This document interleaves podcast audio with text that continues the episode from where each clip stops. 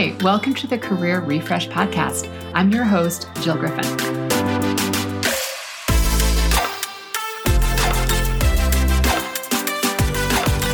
I'm a former media and marketing executive turned career strategist and executive coach. I spent my career working my way up and through the ranks of global organizations and startups, and today I show others how to do the same. Join me each week as we discuss the strategies and actionable steps to leverage your strengths, increase your confidence, and develop your career well being. Ready? Let's do it.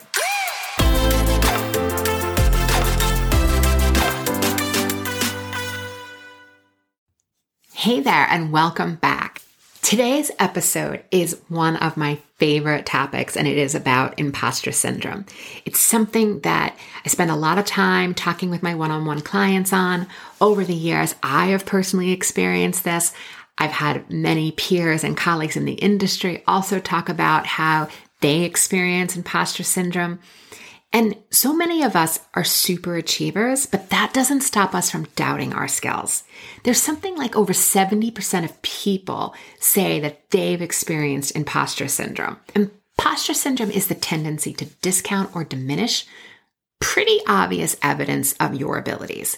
It's if it's not dealt with properly, imposter syndrome can prevent us from being productive at our job. It also creates this like thought error. So in a nutshell, it's fear based thinking like they're going to find me out. Or, as I like to say, it's when you feel itchy on the inside. So, I want to dig in in the various ways in which it could show up for you, because it may not always be obvious. Are you reluctant to speak in a group or at a Zoom call? And does that just sort of exacerbate it? Like you, oh, the thought of it all, it just makes you want to shrink back. Do you find yourself procrastinating? Do you over prepare? Do you under pursue opportunities? Do you pursue more certifications, more training, more merits and entitlements? Do you avoid standing out? Do you say things like, if I could do this, how hard could this actually be? Whether you're saying it in your head or you're actually saying it out loud, really important to notice. Do you have a crippling anxiety every time you faced a new professional challenge? Are you downplaying your successes? Do you present your expertise with caveats? Well, this is just my opinion, but I think, right, that you're completely diminishing what you're saying. If you're a freelancer or a consultant, do you allow scope creep? Are you increasing your deliverables without increasing your price? And remember, when you say yes to something like any of these actions, you are really saying no to something else. So I ask you, my friend, which discomfort are you choosing? Are you choosing the one where you undervalue yourself in advance? Or are you choosing the discomfort you'll experience when you dig into why you're continuing to do this to yourself? One discomfort brings you deeper into your pattern. The other discomfort helps you end it. It's dealer's choice imposter syndrome, the fraud complex, it's all about being afraid of being exposed, being vulnerable, feeling like naked, and this idea that everyone is smarter than you. And it's a total lie, my friends. It's a lie. Think about it. If you were that much of an imposter, do you think you could have tricked everyone into believing otherwise? It's like this subtle arrogance that's masked by humility.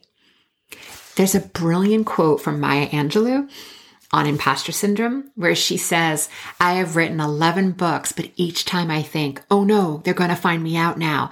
I've run the game on everyone and they're going to find me out. Even at her level of sophistication and brilliance, she's also thinking imposter syndrome. Don't lie to yourself. It's totally exhausting because it's this constant like clean up in aisle nine when you lie to yourself, you have to keep cleaning it up in order to trust yourself or you stop trusting yourself. And that's a whole other episode, so stay tuned.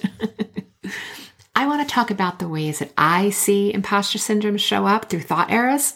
And you may have experienced one of these thought based um, and emotional fueled experiences. And I bucket it into scarcity, sufficiency, and identity. First, let's look at scarcity mindset. It totally sucks. Scarcity eats joy. it exhausts us. It puts us in a constant state of lack. It's a bugger of an emotion that can easily pop up if you aren't working your mind. It's about lack and your ability to be in that flow or that abundance because you've earned the job, the promotion, the position, the opportunity, but you don't know how to have it. You don't know how to feel the flow and the abundance that this could happen to you. I think of scarcity thinking like supply and pie thoughts. There's a limited supply, and I won't get my piece of the pie. So I have to work harder and do more than others just so I can get the same outcome. The second thought error is sufficiency because for some, they experience this challenge through deservability and worthiness, meaning you don't feel worthy of the attention or the acknowledgement. You lose your capacity for joy. There's no pride in the accomplishment. Your brain tells you that you're not enough, you're incapable, or you're not deserving. Whether you accomplish something or not, it doesn't change your worthiness.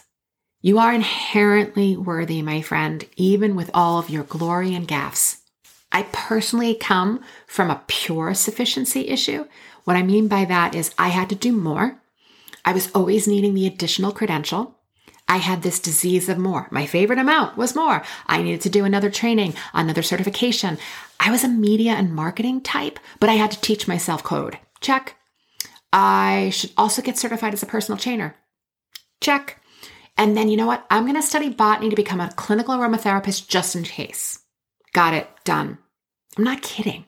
It was my way of preparing for the next, um, the next disaster, the next dot bomb, as it was called, or the next marketplace dive, so that if the bottom fell out, at least I'd have another skill or another experience to rely on. I'd raise my hand for the project, the committee. I'd go the extra, extra, extra mile Sufficiency and people pleasing makes for one fine mess, let me tell you. The last thought error is around identity and an identity crisis. You question all that you have and all that you've become. You forget to remember all that you've accomplished. You sabotage yourself through doubt. You get into compare and despair and you, you waiting for the other shoe to drop. You question your credentials the merit you've earned, the entitlement you have to have a seat at the table. You let your unhelpful thoughts run the show. It's like dumpster diving for thoughts. You believe all your fear based thoughts. You want to get away from the encounter because you want, you, you have this thought error that the next experience is going to make you feel differently. It's, you know, this was good, but that next one, you want the next thing to make you feel better, but I promise you, it isn't going to make you feel better. If you don't allow yourself to fully experience and celebrate the reward of all that you've accomplished, this next accomplishment isn't going to fill the hole because you will always be on that treadmill of looking for the next thing. So pause, experience, and celebrate the reward. Identity is not about your accomplishments. Your identity is made up of your strengths, your skills, your values, and your beliefs about yourself. And identity work is some of the deepest work I do with clients on getting clear on their strengths, their values, their skills, making sure they are able to articulate them effectively. Because when you articulate your skills, your values, and your strengths effectively, you're able to get an appreciation for them yourself. And then this is one of the first ways to, to completely abolish imposter syndrome. Another way to abolish imposter syndrome is to talk about it. If you're a manager, I beg you to normalize it. Talk about it. Share your thoughts with the experience. Get comfortable with being uncomfortable. Encourage others to do the same. We don't accomplish things in, in, the ease. We accomplish things usually because we felt a little uncomfortable and we challenged and stretched ourselves. You may be cringing right now, but where did this idea come from that we have to be comfortable all the time? I mean, everyone I know and everyone I've ever known at some point has been uncomfortable and they've lived to tell about it. So, the last and fastest way to smash imposter syndrome is to refresh your thinking and understand that people who feel the imposter syndrome, they're different. They think differently than the approximately 30% of people who don't experience imposter syndrome. When you think like a non imposter, you refresh your thinking. What if the opposite was true? Ask yourself that. Remember that your feelings of being an imposter are going to be the last thing to change. You aren't going to do this overnight. You have to train yourself to question everything you think to change your feelings.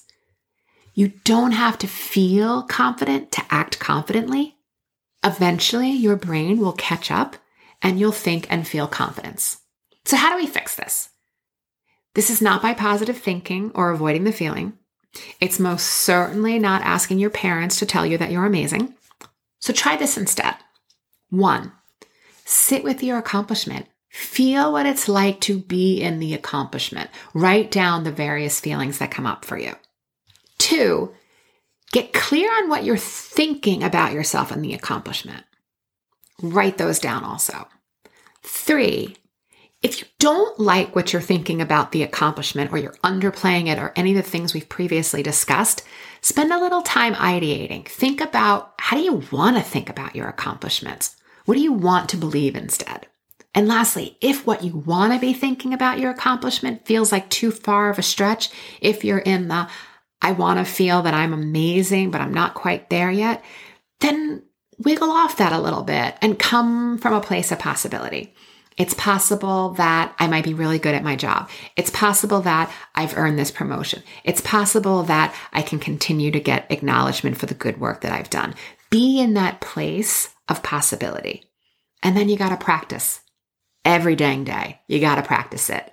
The more you practice, the frequency of your practice is how you change your thoughts. These are the steps to help you get clear, my friend. Get clear on your identity, abolish your scarcity thinking, and increase your ability for sufficiency. This is the antidote to imposter syndrome. Okay, everyone, that is all for now, and I will see you next time. Hey, thanks for listening to the Career Refresh podcast. If you're enjoying this and you want more information, go to my website, jillgriffincoaching.com. There you can find information on how to work with me one on one or my group programs, or even bring me into your workplace. I'll put the link to my website in the show notes. But hey, listen, before you go, do me a favor rate and review this podcast because it definitely helps me get the word out to people everywhere so that they can also thrive in the workplace. All right, friends, I appreciate you. I'll see you soon.